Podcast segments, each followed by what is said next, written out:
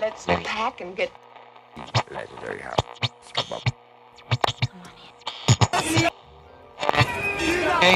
Do I sound gay? Yes, I think you do sound gay. Not as much as I do, but Yes. Yes. Euh, non, en français non, et en English I don't know. Yes. Not at all. Mit navn er Andrea Coloma. Og velkommen til et nyt afsnit af Coming Out of the Celluloid Closet. I dag skal vi snakke om stemmer, seksualitet og køn med udgangspunkt i dokumentarfilmen Do I Sound Gay, instrueret af David Thorpe og Q, en kønsneutral voice-assistent, der er skabt for at gøre en ende på det gender bias, der er i AI-assistenter. Vi får besøg af Anna Køge Jørgensen, en linguist, Polly Calderon Cifuentes, en af stemmerne bag Q. Du er som gay udforsker den homoseksuelle stemme i en cis heteronormativ og binær kultur bygget på maskuline værdier. Den handler om David, som har the gay voice, eller homoseksuel stemme, homostem, og den vil han af med. So, yeah, I mean, as I've mentioned to you on the phone, um, I hate the way I talk. I'm a little mystified as to why I talk the way I talk. It's almost like my voice shuts down when I'm nervous, particularly if I have fear about just making myself visible as a gay person. Like all of this sort of stops. For at snakke om filmen har vi inviteret en ekspert på området, Anna, som udover linguist også er aktivist og feminist. Velkommen, Anna. Hej. Du har snakket rigtig, rigtig, rigtig meget om den her film. Så vil jeg gerne høre, do I sound gay? Nu ved jeg jo, at du identificerer dig som kvinde, går jeg ud fra. Ja. Og det er jo sådan noget, man næsten ikke taler om, når det gælder om kvinder. Det er jo oftest mænd, så det har jeg meget svært ved at vurdere. Jeg har jo min egen teori om, hvad det vil sige at lyde lesbisk, men øhm, det er jo ikke det, filmen handler om. Den handler jo meget om den der sådan, øh, bøssede stereotyp, som jeg tror også de fleste mennesker kan genkende. Jeg tror ikke, det er sådan en almen kulturel øh, ting, at folk kan være sådan, ej, den her person lyder bare mega lesbisk. Til gengæld er der sådan lidt den der bøssede måde at lyde på, som er sådan, det de kalder the gay lisp, som ikke er noget, det er jo ikke noget lesb. Hvorfor hedder det så lesb? Jeg tror, det er, fordi det lyder som et lesb, men det er jo en anden måde at udtale s'et på. Altså, jeg kan jo blive rigtig nørdet, hvis du vil have det. Ja, men jeg har jo skrevet, øh, jeg har jo skrevet bachelorprojekt om øh, homoseksuelle mænds udtale af S. Det, jeg fandt ud af, det var, at dem, der var med i min undersøgelse, det var jo kun 20 mænd eller sådan noget, som selv identificerede sig som homoseksuelle. Og de havde jo alle sammen en lille bitte smule mere, det vi kalder sådan en, en øh, frontal udtale af S. Som er forskellen på at, sige S, som jeg gør det nu, og så sige S, som jeg gør det nu. Er det noget, man kan høre på alle homoseksuelle mænd? Mm, nej, det kan, altså det, nej, det kan man ikke. Altså, jeg er jo tit blevet spurgt i forbindelse med, med min forskning der, at øh, jeg bliver jo tit spurgt sådan, Nå, men hvorfor? Ja. Og jeg tror egentlig også, at det er noget, jeg har tænkt rigtig meget over. Og i virkeligheden, så tror jeg, at det er sådan en helt almen menneskelig ting, at man på en måde både taler og klæder sig og opfører sig på mange måder som en gruppe, man gerne vil tilhøre. Og det er jo det samme som, altså, der er mange andre måder at tale på, som også er sådan, man kan jo også godt uh, lesbehave vildt meget, hvis man er, på, er med i sådan en pi- gruppe af søde piger. Altså, det kan man jo også sagtens, ikke? Ja. Så det handler om, hvordan man også gerne vil, vil gøre sit køn og gøre sin femininitet, og der tror jeg, der er rigtig mange af, af de homoseksuelle mænd, der måske føler, at de ikke selv har valgt den stemme, men på en måde så føler jeg, at de måske på et, et underbevidst plan faktisk har valgt, i hvert fald, at ville tilhøre en eller anden form for genkendelig gruppe. I mean, I I would say I'm just one one shade lighter than you. Probably around three. Lighter. But maybe I'm maybe I'm delusional. So, do I sound gay? When you say it like that, you do. Okay, let me rephrase the question. Do I Literally. gay? Do you guys think I sound gay? Yes. Yes. I do, but I don't think it sounds as bad as you think it sounds. Men hvad er så homostemme? Fordi hvis man kigger på, altså, du er så en gay, det er en meget specifik gruppe øh, homoseksuelle mænd, vi snakker om. Så mm. det er ikke fordi, når man snakker om the gay voice eller homostemme, at man snakker om alle homoseksuelle mænd. Altså, hvis man skulle beskrive homostemme, hvad er den? Altså, den stereotype ting er jo det her med måske at have sådan lidt ekstra vocal fry, Mm. og ligesom snakke lidt mere ned i det dybe register, så man snakker lidt mere sådan, man får lidt mere sådan, øh, sådan ja, det vi kalder vocal fry, knirkestemme, som jo er en, en, øh, et stadie, som er meget naturligt. Det er jo sådan et stadie, vi alle sammen kommer ned i, når vi taber luft. Og så det kombineret med måske at, at have det der spidse S, som jeg talte om før, Mm. øh, og snakke lidt mere frontet. Altså også noget med tonegangen, noget, det der med at gå op til sidst, og det er jo også en, et, et feminin karaktertræk. Nu har jeg gåseøjne omkring, ikke? Mm. Så det er jo måske det, man traditionelt vil sige feminine taletræk, som homoseksuelle mænd mere eller mindre bevidst har, taler med. Og hvem definerer det? Er det noget lingvister definerer, for eksempel? Hvem, hvem har det så defineret nu, at det her homostemme? Altså man kan sige, det er jo... For, altså for David i filmen i hvert fald, Ja. der har han jo helt klart identificeret sin egen stemme som en homostemme, som han gerne vil af med. Ja. Og der er det jo nogle tydelige... Øh, nu, har- nu er det ved at være lidt tid siden, jeg har set den, men det er jo nogle ret tydelige ting, han går imod, og det er jo særligt det, der han kalder the gay lisp, som han gerne vil af med. Mm. Mm. Og som man også interviewer lingvister omkring, hvorfor, hvorfor har jeg det? Mm. Øhm, og han prøver virkelig at sådan lægge sin stemme dybere ned og blive bedre til at sige tingene på en assertive måde, hvor han sådan lyder som en mand. Mm. Så på den måde, så tror jeg bare, det er lidt sådan nogle ubevidste kønskategorier, vi har inde i vores hoveder. På samme måde, som vi kategoriserer alle mulige andre ting, så har vi bare en idé om, når kvinder taler sådan, og mænd taler sådan. Men han snakker også med andre mænd, der siger, at de vil ikke gå i seng eller være med andre homoseksuelle mænd, der, der lyder feminine eller Mhm. har homostemme igen med gåseøjne. Det kan jeg godt forvente fra he- heteroverden, men hvorfor har vi det også i en homoseksuel miljø? Altså, jeg tænker, at, at selv, selv i subkultur er man jo stadigvæk underlagt, øh, hvad skal man sige, de, nu, nu bruger jeg et meget akademisk ord, men de hegemoniske forestillinger om, om ting i samfundet. Altså forestillingen om, at det kvindelige er noget dårligt, den vil jo selvfølgelig også, den vil jo selvfølgelig også eksistere i, den eksisterer også i queer-miljøet. Der er masser Mhm. af femfobi i queer-miljøet. Mm. Og på samme måde vil man jo også i, altså man ser jo tit på Grindr, der så er sådan mask for mask, ikke? Ja. Så øh, hvis, altså, så er det værste, du kan, altså du kan jo sagtens, du kan se nok så maskulin ud. Jeg synes, ham der David ser rimelig maskulin ud, sådan, Ja. ja. hvis man sådan traditionelt skal gøre det op. Han har skæg, han er skaldet, han har store muskler, han er, der er alle mulige ting, der gør ham rimelig, som er nogle maskuline træk. Altså, men så lige så snart han åbner munden, så, så bliver han ligesom afmaskuliniseret. Ikke? Og det er jo på en måde det, som jeg tror, der er rigtig mange homoseksuelle mænd, som ikke kan lide. Og det er jo, hvad jeg vil kalde internaliseret homofobi. Det er jo også et spørgsmål om, okay, hvis jeg begynder at date den her mand, vi hænger ud i verden. Det er altid federe at kunne blive læst som bare sådan to dudes, der hænger ud. Men hvis nogen pludselig kan høre, okay, jeg er bøsse, og selvom jeg selv virkelig har gjort meget for at lyde maskulin, eller hvad ved jeg, ikke? Uh. Så, ja, så er det rigtig vigtigt, at der ikke er nogen, der gætter, at jeg er homo.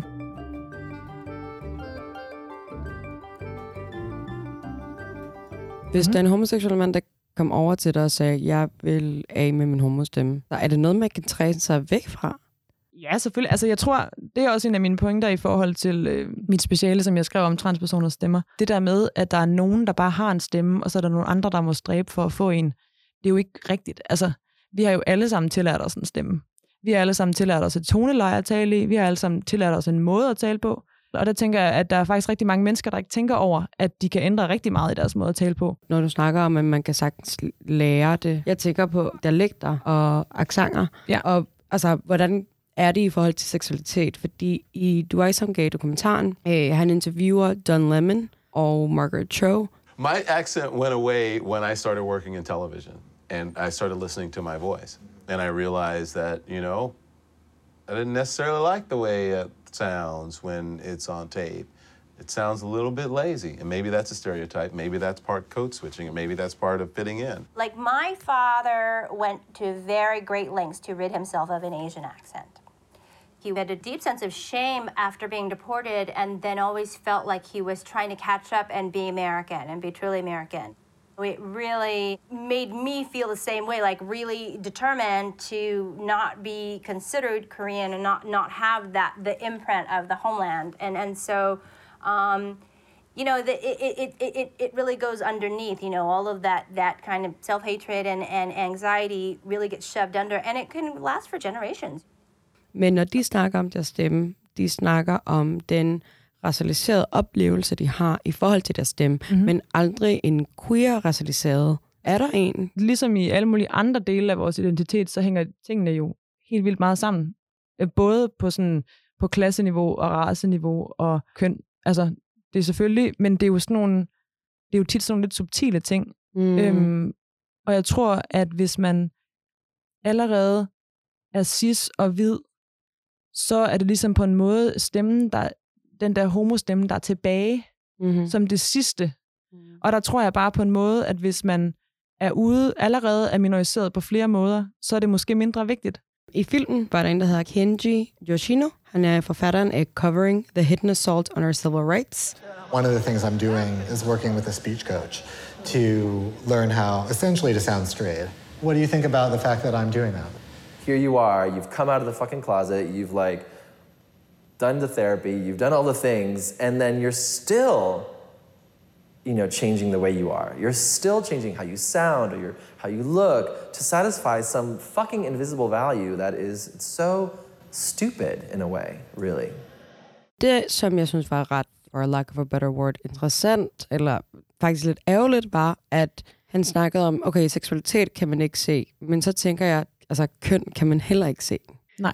Og filmen snakker aldrig om transpersoner. Det er jo derfor, jeg synes, at den her film, den kan noget, men der er et sted, den aldrig kan nå hen. Mm. Men jeg tænker, at du har lavet en speciale om transpersoners fysiske stemme. Mm. Hvordan er det? Altså en trans, ikke cis perspektiv. Det, som jeg synes er meget interessant, og det er også derfor, man kan koble de her ting sammen, det er jo også fordi, at de transpersoner, jeg har interviewet, de navigerer jo efter de samme samfundsidealer, som jo er ideen om to binære køn, hvor du skal passe ind i det ene eller det andet. Og der kan man sige, det er jo på mange måder en situation, der minder om Davids, ikke? Jamen, jeg ser så maskulin ud, jeg ligner virkelig en mand, nu mangler jeg bare lige min stemme. For mange af dem, jeg har interviewet, er det sådan, det er, og for andre er det mere sådan en, jeg har det fint med min stemme, jeg er bare irriteret over, hvordan den bliver opfattet men der er jo ikke konceptuelt, og i, og i folks bevidsthed og den måde, de lytter til ting på, der er der jo ikke en reel mulighed for at lægge sig et sted midt, midt imellem. Jeg har interviewet folk, der har alle mulige forskellige øh, orienteringer, både seksuelt og, og sådan kønsmæssigt. Og jeg snakkede bare, jeg snakkede med en, som øh, identificerede sig som lesbisk og sagde, at, og som havde en sådan relativt dyb stemme, men ikke en stemme, jeg overhovedet ville. Altså, jeg kunne ikke sådan placere den egentlig. Og hun sagde bare, at hun følte, at i det lesbiske miljø var der meget mere sådan åbenhed omkring, at man kan tale også mere maskulin eller mere feminint, fordi det er sådan lidt mere whatever, vi, vi ligesom er alligevel ude for normen her, så du kan ligesom gøre lidt, hvad du vil. Det tror jeg virkelig hænger sammen med det der med i forvejen, at have været vant til at have de der mandeprivilegier,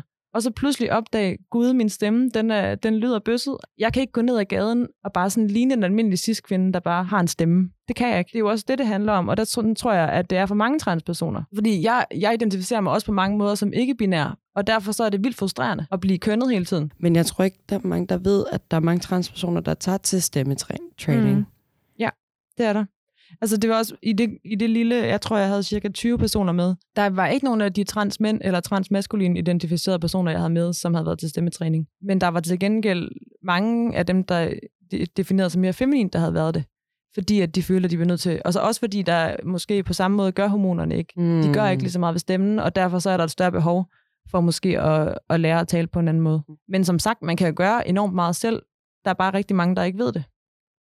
Hi, I'm Q. the world's first genderless voice assistant. Think of me like Siri or Alexa, but neither male nor female. I'm created for a future where we are no longer defined by gender, but rather how we define ourselves. My voice was recorded by people who neither identify as male nor female, and then altered to sound gender neutral, putting my voice between 145 and 175 hertz, a range defined by audio researchers. But for me to become a third option for voice assistants, I need your help. Share my voice with Apple, Amazon, Google, and Microsoft. And together we can ensure that technology recognizes us all. Thanks for listening. Q. Kan man have en kønsneutral stemme? Det er jo 1000 dollars spørgsmålet. Vice Virtue, som har været med til at udvikle det her Q, den her Q-stemme, de kalder det jo en genderless voice. Og jeg har jo været med ind over udviklingsprocessen fra, fra, på det tidlige stadie, og jeg har jo hele tiden sagt til dem, der er ikke noget, der hedder en genderless voice. Når man hører nogen tale, når den almindelige dansker hører nogen snak, så vil de med det samme prøve at kategorisere dem. Er det en mand eller en kvinde? Og derfor så, jeg tror simpelthen ikke på, at der er noget, der hedder kønsneutralt. Og da jeg var i radioen og snakkede om det, der var det jo også, der havde de jo lavet sådan en rundspørg, hvor de havde været ude og spørge folk, sådan, hvad synes du, det her lyder som? Og man kan sige, det allerede der, hvor man, hvor man spørger folk, synes du, det her lyder som en mand eller en kvinde, så der eksisterer ikke noget ud over det jo. Og det er jo også det, der er det interessante, at når vi prøver at lave noget, der er neutralt, så lægger vi det et sted imellem. Kunne det ikke være udenfor? Kunne det ikke være sådan super high pitch, eller super low pitch, eller sådan, kunne det være et eller andet andet? Sådan en chipmunk. Ja, præcis. It's 30 degrees. Øhm, Fantastisk chipmunk stemme. Men der er jo også det her, man skal huske på, når man, når man har med, med voice assistance at gøre, så har man jo også at gøre med noget, der skal være sådan serviceable. Og det er jo ofte derfor, man vil vælge en kvindelig stemme, fordi den traditionelt bliver tænkt som sådan lidt mere agreeable, lidt mere luftigt, ikke?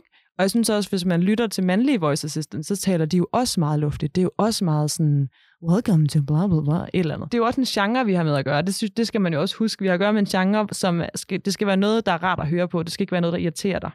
Det, som jeg forstår, mm-hmm. det er, at jo, man kan sagtens sige, Q er en kønsneutral eller genderless. Den har ikke noget køn. Men desværre, i den samfund, vi, vi lever i, mm-hmm. er det ikke nødvendigvis den stemme, eller dem, der har så skabt den her stemme, der får lov til at bestemme. Nej. Det er lytteren. Må jeg lige sige, fordi jeg synes, der er, en, jeg synes, der er et stort, der er stor forskel på at kalde noget øh, genderless og gender neutral. Ja. Fordi gender neutral er jo, er jo på en måde sådan kønsneutral på en måde, at vi kan godt høre, at det har et eller andet køn, fordi at køn eksisterer jo aldrig ikke. Ja. Hvor, at, hvor jeg tænker, hvis, hvis vi snakker om noget kønsløst eller genderless, så har vi taget kønnet helt ud, og det kan vi ikke, fordi i modtagelsen vil der altid blive lavet en kønning. Så, så derfor kan jeg bedre lide ordet kønsneutral eller gender neutral. Er det vigtigt at have en, en så kønsneutral stemme? Altså, jeg synes, det er vigtigt på to forskellige planer. Det, Ja. det er vigtigt, fordi at man, det kan være en måde at gøre op med den her sådan, idé om, at det skal være en kvinde, der ligesom altid skal gøre det, man siger, og skal gøre ens arbejde for en. Ikke? Det er den ene ting. Og noget andet er jo det her med repræsentation, som vi jo, øh, altså os, der sidder her, tænker jeg, går rigtig meget ind for, og også i Mix går ind for repræsentation. Jeg tænker da, det er mega vigtigt, at man kan sige, jeg vil gerne lytte på nogen, der ikke er mega mandet eller mega kvindet, men bare sådan gender neutral. Så, så helt klart, altså repræsentationsmæssigt synes jeg, det er mega vigtigt. Og jeg synes også, det er mega vigtigt som et statement at sige, hey, nu er det slut det her, vi gider altså ikke det der pis.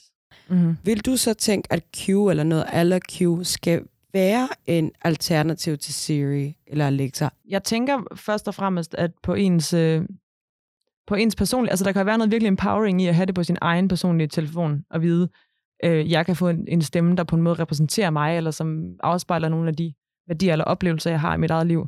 Det synes jeg, der er mega fedt, men altså i virkeligheden, altså utopien ville jo være, at det var alle steder. Men jeg vil også bare sige, der hvor vi er taleteknologisk, også på dansk, hvis man lytter til noget af det, der foregår i busserne, når man kører med, med 5C, eller hvad det kan være, ikke? Mm. Jesus. Ja, der er bare nogle af dem, hvor det er tydeligt, at der slet ikke, altså teknologien er på mange måder, er der jo på mange måder ikke endnu, og det er vigtigt at sige, at det, her, det er jo en prototype.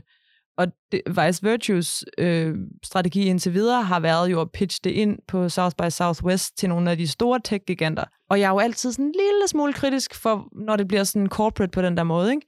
Hvis det kommer ind og være sådan en ting, hvor Google kan se, okay, der er sådan et queer momentum lige nu, lad os gøre det. Jeg synes jo også, at intentionen er rigtig vigtig.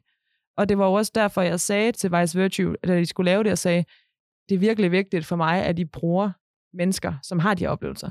Hvis I skal modellere en ny stemme, så skal I fandme have nogle mennesker med, der har de her oplevelser, som selv identificerer sig som trans eller ikke-binær, som kan forstå den oplevelse. Og det, det er jo ikke den, altså det er jo ikke som om, at, øh, at Google har været inde og lave en, en kvindestemme, der er sådan, ej, den er bare baseret på kvinder, der ved noget om, hvad det vil sige at være kvinde. Er der nogen, øh, jeg har ikke flere spørgsmål, så er der noget andet, måske du have, have lyst til at snakke om, eller en Altså jeg tænker, at det kommentar? er mega vigtigt at være kritisk over for sådan inkorporeringen af queer ting i sådan kapitalismen. Det der med, når det kommer fra nogle cis dudes, som har det sådan lidt, åh, oh, det er mega vigtigt det her. Så tænker jeg bare, er det virkelig der, det skal komme fra? Ja. Øhm, og, og, og, vi... og så, altså, så tror jeg, at konklusionen også er, altså på mange måder, det her med køn, det handler jo også rigtig meget, det handler både om stemmer, men det handler jo også om sproget. Øh, og det er en ting, jeg lige har lyst til at sige. Mm. Til sidst, det her med, at vi jo, i princippet er det jo skide lige meget, hvordan vores stemmer lyder, eller hvordan vi ser ud, men hvis vi bare kunne lade være med at kønne hinanden så fucking meget hele tiden. Det er jo det, som i virkeligheden er, er det mega hårde ved at leve et queer-liv på alle mulige måder. Både klasse- og racialiseringsmæssigt, og køns- og seksualitets, på alle parametre, er det jo mega hårdt. Så jeg tænker bare, hvis man, hvis man kunne få indført en kønsneutral måde at tale om hinanden på, det ville bare være mega skønt. Jeg har bare lyst til at udbryde kønsneutralt på nogen, så meget som jeg kan, uanset om det hvor ondt det gør, så Ja. vil jeg have, at folk de skal gøre det. Fordi på mange måder vil det jo faktisk... Der er jo, både, der er jo den ene del med det der med at sige, "Nå, men, øh, vi vil gerne fremhæve kvinden som noget, der ikke bare er et serviceorgan. Ikke? Mm. Mega vigtigt. Men vi har også en uh, queer liberation ved siden af, ikke? Som, vi skal, Ja. som vi skal sørge for. Og der tror jeg bare, det handler jo om at blive, ikke at blive køn. Altså det der med, at, at du ved, folk de sådan, tiltaler mig som mand, og så siger jeg noget, og så siger de undskyld, hvor jeg bare har det sådan, altså, hvem, hvem undskylder du? Altså, Ja. undskylder du over for mig, fordi jeg har det fint med det. Ja. Det er din egen øh, ukomfortabelhed, der, der kommer på spil her. Det er dig selv, du siger undskyld til.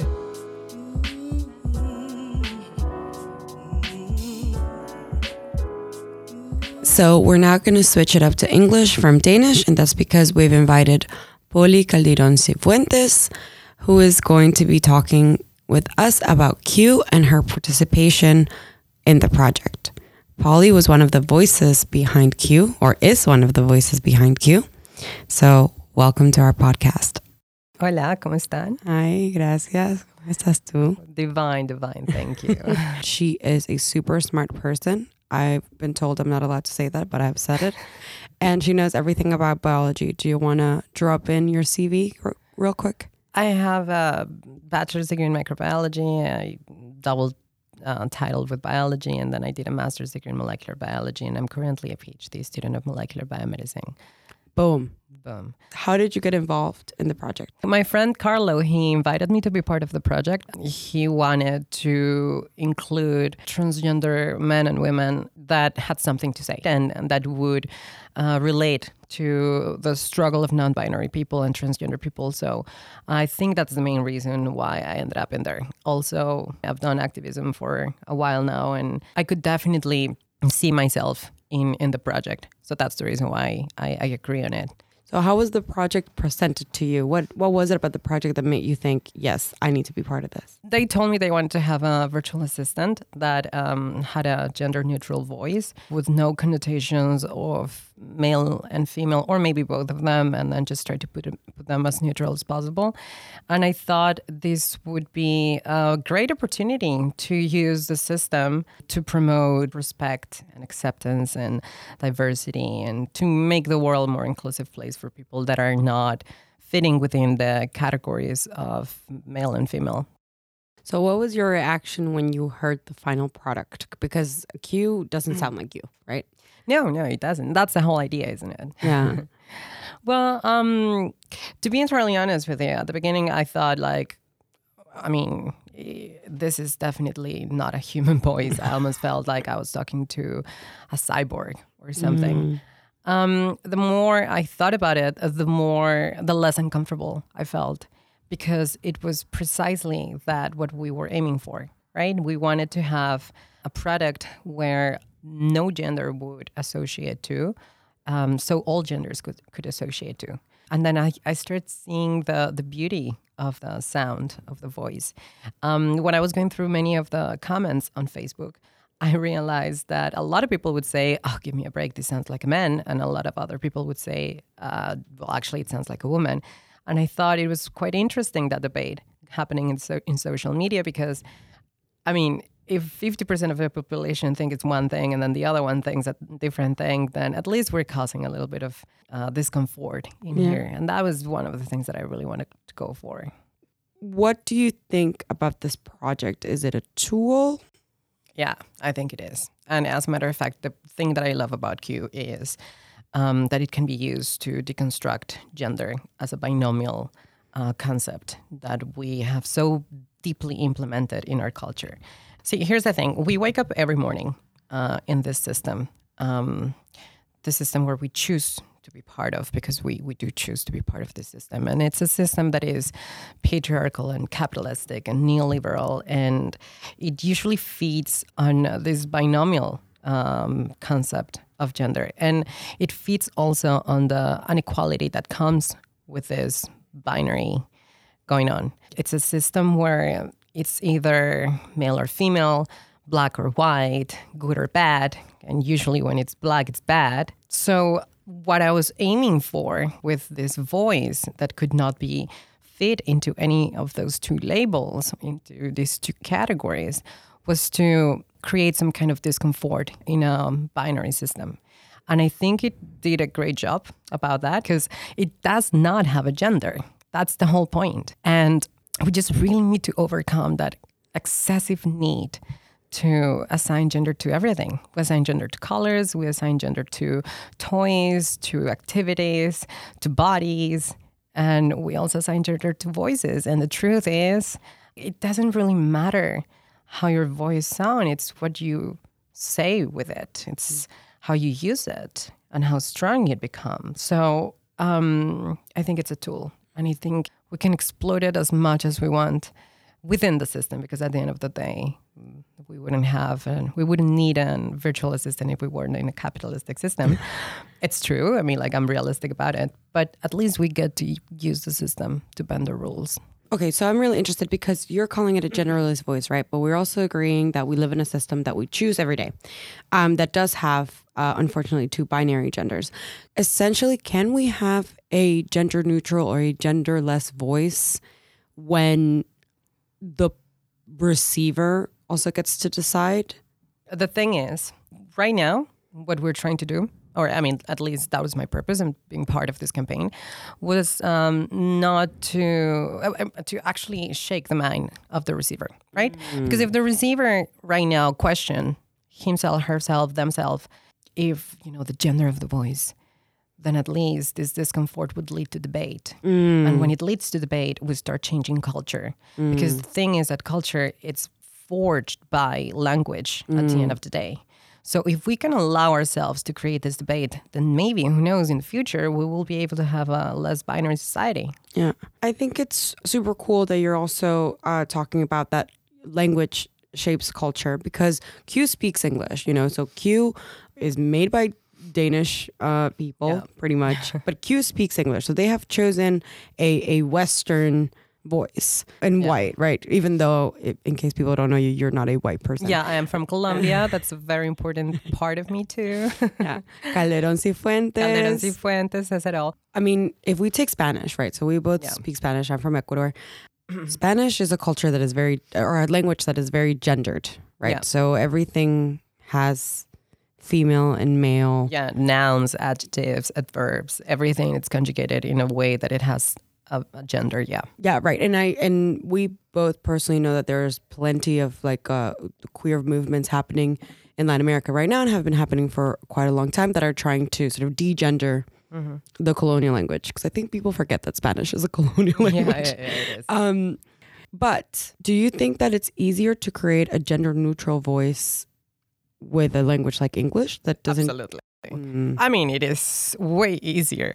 And um, I mean, one step at a time, right? So I think you and I can agree on the fact that we have been living in a Danish speaking, English speaking country for a couple of years now. Mhm. So that basically means that our fight will be highly linked to those languages. Mm. If I was in Colombia, I would definitely most likely engage into a different kind of fight, like the people, like the transgender people and the genderqueer people and the queer people in general living in Colombia. But I will join the fights that I can fight. But I mean, it doesn't take away the the veracity and the validity of this tool.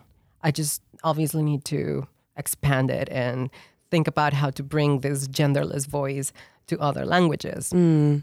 And other um, cultures. and other cultures and because at the end of the day as we were saying spanish is a very gender culture and you actually can see that also in spanish speaking societies it's it's it's much more deep rooted in society and um and that fight needs to be you know given but needs to be fought but um one step at a time What is your relationship to your own voice? when I was a child, kids in school would stop me and demand from me to talk, just so when I would talk, they would make fun of me because I would sound one way. Nowadays, people flatter me or that they try to flatter me because my voice is so feminine and Mm. so sexy and so Colombian. and I think like, you know what? I don't need anybody to tell me that my voice is feminine or Colombian or powerful because my voice, it's a poly voice. Mm. It's the voice of Polly. And I love it. And it's always been the same voice. And it's always it always came from the same place. And as I said before, it's not about how your voice sound, it's what you use it for. It's what you said with it. And my voice has always been extremely strong and very clear. Mm. And that is one of the reasons why my relationship with it, it's just goddamn good. Muchas gracias. Muchas gracias, querida. Gracias por invitarme. Thank you so much, everybody. And um, I mean, it's been a pleasure to be part of Q and be part of your podcast. Yay! Yay! Tak til Anna og Polly for deres tid og input. Tak til jer for at lytte med. Husk at subscribe for at få besked næste gang vi kommer ud. Vi ses i mørket.